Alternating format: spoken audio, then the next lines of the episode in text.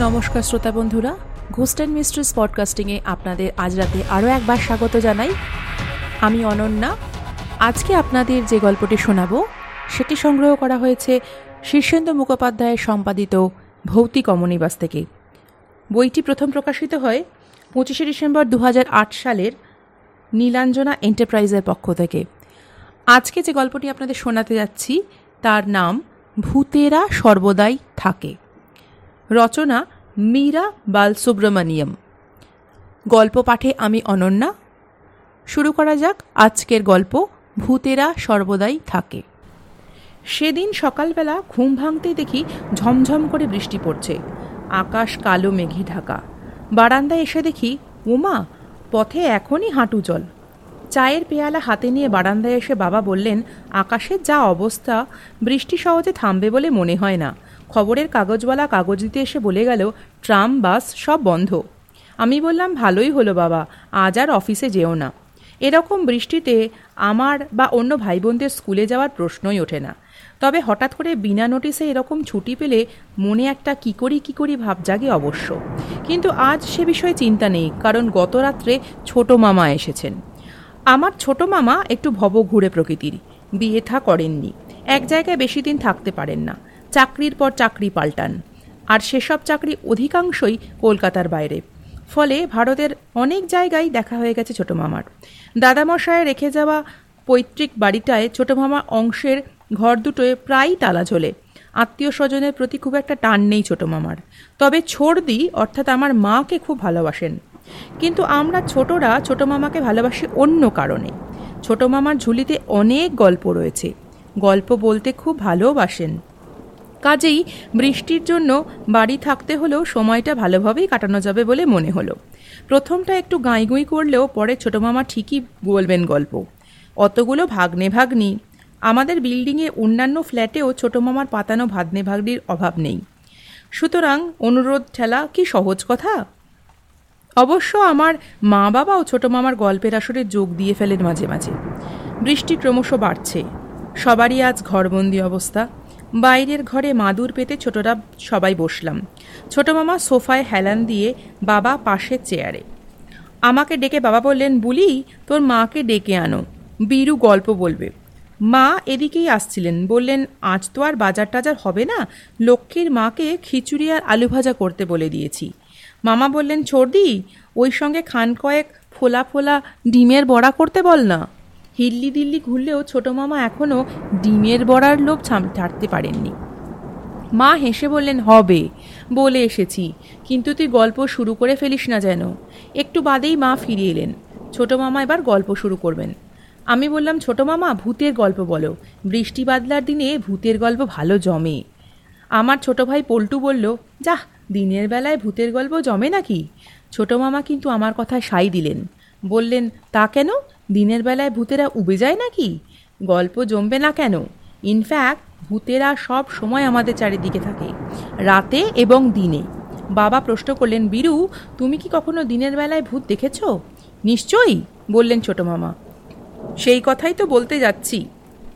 তারপর আমাদের দিকে তাকিয়ে বললেন, শোন তাহলে, আমি তখন আমেদাবাদে চায়ের কোম্পানির এজেন্সি ছেড়ে এক ওষুধের কোম্পানির এজেন্সি ধরেছি।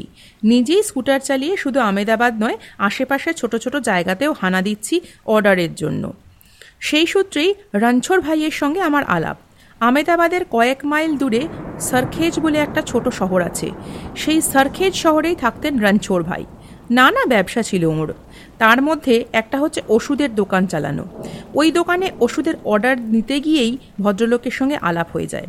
দেখলাম আর পাঁচটা ব্যবসায়ীর মতন রণছোর ভাই শুধু টাকা আনা পয়ের হিসেব নিয়েই থাকেন না। কলেজি শিক্ষা ওর যতদূর আছে জানতে পারিনি। তবে নানা বিষয়ে ঝোঁক আছে ওর। সে সময়টা আমি আবার পরলোকতত্ত্ব, আত্মা প্ল্যানচেট এইসব নিয়ে একটু পড়াশুনো করছিলাম। দেখলাম রণছর ভাইয়েরও এসব নিয়ে খুব ইন্টারেস্ট আলাপ আলোচনা করতে করতে তাই ভালোই জমতো। বলা বাহুল্য, কাজ ছাড়াও ছুটির দিনে প্রায়ই ওখানে যেতাম আমি। ওখানে দুপুরের খাওয়া দাওয়া সেরে গুজরাটি দোলনায় বসে পান চিবুতে চিবুতে আলোচনা করতাম যত রাজ্যের ভূত প্রেত দিয়ে। এখানে বলে রাখি যে টাকা পয়সা ইত্যাদি ব্যাপারে রণছর ভাইয়ের যতই সুখ থাকুক না কেন, এক ব্যাপারে খুব অশান্তি ছিল ওর। রণছর ভাইয়ের স্ত্রী হানসাবেন ছিলেন একটি রীতিমতন দজ্জাল মহিলা। সর্বদাই যুদ্ধাংদেহী ভাব তার। জিভের ডগায় তলোয়ারের ধার। বেচারা রণছর ভাইয়ের ওর ভয়ে সর্বদা কিঁচো হয়ে থাকতেন। তবে কি সংগ্রহের ফলে জানি না। হংসাবেন আমার প্রতি কিছুটা সদয় ছিলেন। নয়তো সত্যি কথা বলতে কি, সার্খে যে ওদের বাড়ি অত ঘন ঘন যাওয়া সাহসী হতো না আমার। কিন্তু আমাকে কিছু না বললেও প্রয়োজন বোধে আমার সামনে রেখেই রণছর ভাইয়ের বা পান্ত করে ছাড়তেন। রানছর ভাই প্রায় দুঃখ করে বলতেন, বীরু ভাই, এই ওয়াইফের জন্য আমার জীবনটা বরবাদ হয়ে গেল। এই পর্যন্ত বলে থামলেন ছোট মামা। মাকে বললেন, একটু চা হলে ভালো হতো ছর্দি। মা আমাকে বললেন, বলি, লক্ষ্মীর মাকে চায়ের জন্য বলে আয় তো। আমি বললাম, যাচ্ছি। কিন্তু ছোটো মামা, তুমি ভূতের গল্প বলবে বলেছিলে। এ গল্পে ভূত কোথায়? ছোটো মামা একটু রহস্যময় হাসি হেসে বললেন, দাঁড়া, সময় হলেই আসবে। গরম চায়ের পেরা পেয়ালায় চুমুক দিয়ে ছোটো মামা ফের গল্প শুরু করলেন। যা বলছিলাম, হংসাবেনের দাপতে রাঙ্খ রণছর ভাইয়ের কাহিল অবস্থা দেখে সত্যি কষ্ট হতো আমার। একদিন বললাম রণছর ভাই, কি করে যে এত কষ্ট সহ্য করো তুমি বুঝি না। দীর্ঘশ্বাস ফেলে বললেন রণছর ভাই ভাই, সাত ফেরা দিয়ে যখন ঘরে তুলেছি, তখন এ বন্ধন আর এই জন্মে কাটানো যাবে না। মাঝে মধ্যে যদি একাত্তু ছাড়াতে পেতাম। আমি বললাম, ভাবিকে দিন কয়েকের জন্য বাপের বাড়ি পাঠিয়ে দাও না। বাপের বাড়ি? সেগুড়ে বালি, ওদিকে কেউ নেই ওর। তীর্থে যেতে চাইলেও সঙ্গ ছাড়ে না। আমায় কোথাও একা পাঠিয়ে না কি ওর ঘুম হয় না। মনে হয় এক আধ বেলাও যদি নিজের করে পেতাম। বললাম, দাঁড়াও, ভেবে একটা উপায় বার করবই। এর কিছুদিন পরের কথা। সেই রবিবারেও সারখেজ গেছি। খাওয়া দাওয়ার পর যথারীতি রণছর ভাই আর আমি পাঞ্চিবুতে চিবুতে দোলনায় বসে দোল খাচ্ছি। হানসাবেন কাছেই ছোট একটা টুলে বসে কারুকার্য করা জাঁতি দিয়ে সুপুরি কাটছেন ও মাঝে মাঝেই রণছর ভাইয়ের উদ্দেশ্যে হুল ফোটানো মন্তব্য করছেন। আমরা অবশ্য ইচ্ছা করেই ভূতপ্রেত নিয়ে কথা বলছিলাম যাতে হানসাবেন বিরক্ত হয়ে উঠে যান। কিন্তু কাকস্য পরিবেদনা, উনি ঠিকই বসে রইলেন। বিষয়টায় আমাদের ইন্টারেস্ট থাকায় ক্রমশ আলোচনায় মশগুল হয়ে গেলাম। সেদিন আমাদের তর্কটা হচ্ছিল এই নিয়ে যে ভূতেরা আত্মপ্রকাশের জন্য পরিবেশের ওপর নির্ভর করে কিনা। সোজা কথায় দিনের বেলা সাদা চোখে ভূত দেখা যায় কিনা না? ভূত দেখতে হলে রাতের অন্ধকারে গা ছমছম করা পরিবেশ চাই। রণছর ভাইয়ের মতে আত্মা আছে, তাই আমরা, অর্থাৎ মানুষরা যেমন আছি, তেমনি ভূতেরাও আছে। আমরা যদি দিনের বেলা চলাফেরা করতে পারি, তবে ভূতেরা পারবে না কেন? আমি সে কথা মানতে পারলাম না। বললাম দিনের আলোয় ভূত দেখা যায় না, এটা সবাই জানে। আধারে আমরা ভয় পাই আর ভূতেরা ভয় পায় দিনের আলো। কিন্তু রণছর ভাইয়ের দৃঢ় বিশ্বাস ভূতপ্রেতরা দিনের বেলাতেও দেখা দিতে কসুর করে না। তর্ক করতে করতে এমনই মশগুল হয়ে গিয়েছিলাম যে হানসাবেনের দিকে আর তাকাইনি। হঠাৎ ওদিকে ফিরে দেখি উনি বেশ পটপট করে আমাদের দিকে তাকিয়ে আছেন। অর্থাৎ আমাদের আলোচনার বিষয়বস্তু একদম পছন্দ হচ্ছে না ওর। হঠাৎ মাথায় একটা মতলব এলো। রণছর ভাইকে বললাম, তোমার কথায় মানতে পারছি না। দিনের বেলায় মোটেই ভূত দেখা যায় না। এ বিষয়ে একটা বই পড়ছিলাম মিউনিসিপ্যাল লাইব্রেরিতে। চাও তো গিয়ে পড়ে আসতে পারো। মিউনিসিপ্যাল লাইব্রেরিতে? রণছর ভাইকে বেশ অবাক লাগল। আমি অবশ্য জানি যে সেরকম কোনো বই মিউনিসিপ্যাল লাইব্রেরিতে নেই। চোখ টিপে রণছর ভাইকে ইঙ্গিতও দিলাম একটা। তারপর বললাম, বুধবার এসো আমার ওখানে। দুজনে মিলে লাইব্রেরিতে ঘণ্টা দু তিনেক কাটিয়ে পুরো বইটা পড়ে ফেলব। ততক্ষণে রানছর ভাইও আমার আসল উদ্দেশ্যটা বুঝে ফেলেছেন। তা হচ্ছে হংসাবেনের খবরদারি থেকে অল্পক্ষণের জন্য ছাড়ান পাওয়া। বেশ উৎফুল্ল গলায় বললেন, ঠিক আছে, বেলা বারোটা নাগাদ তোমার ডেরায় পৌঁছে যাব। কি বলো? কিন্তু আমাদের উৎসাহের আগুন এক ফুঁয়ে নিভিয়ে দিয়ে হংসাবেন বলে উঠলেন যে, ওঁরা কিছু শাড়ি কাপড় কেনার আছে, অতএব উনিও আমেদাবাদে যাবেন সেদিন। বাসে না গিয়ে রানছর ভাই ওদের পুরনো অ্যাম্বাসাডারখানা নিয়ে দিব্যি যেতে পারবেন। রানছর ভাইয়ের মুখে কে যেন এক পোচ কালি মাখিয়ে দিল। আমি কিন্তু অত সহজে হারবার পাত্র নই। মিষ্টি হেসে বললাম, তা যাবেন বই কি ভাবিজি নিশ্চয়ই যাবেন। তবে মেয়েদের বাজার আমি বলি কি রণছর ভাইকে আপনার সাথে নিউ ক্লথ মার্কেটে নামিয়ে দিয়ে লাইব্রেরির ব্যাপারটা সেরে নেবেন। আর ঘণ্টা দুই পর আপনাকে তুলে নেবেন ওখান থেকে। তারপর অধমের দ্বারা একটু চাটা খেয়ে বাড়ির পথ ধরবেন। কি বলেন? হানসাবেন রাজি হয়ে গেলেন। পরের বুধবারের প্রোগ্রাম করা হলো।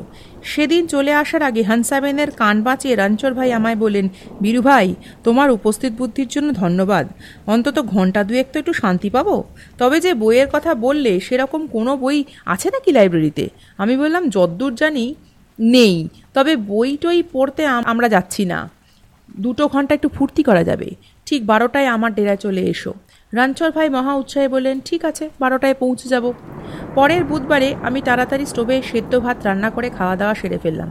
যদ্দূর মনে হয় রানচর ভাই ঠিক বারোটাতেই এসে হাজির হবেন, কারণ উনি নিজে একটু ঢিলেঢালা গোছের হলেও হানসাবেন এসব ব্যাপারে খুব কড়া।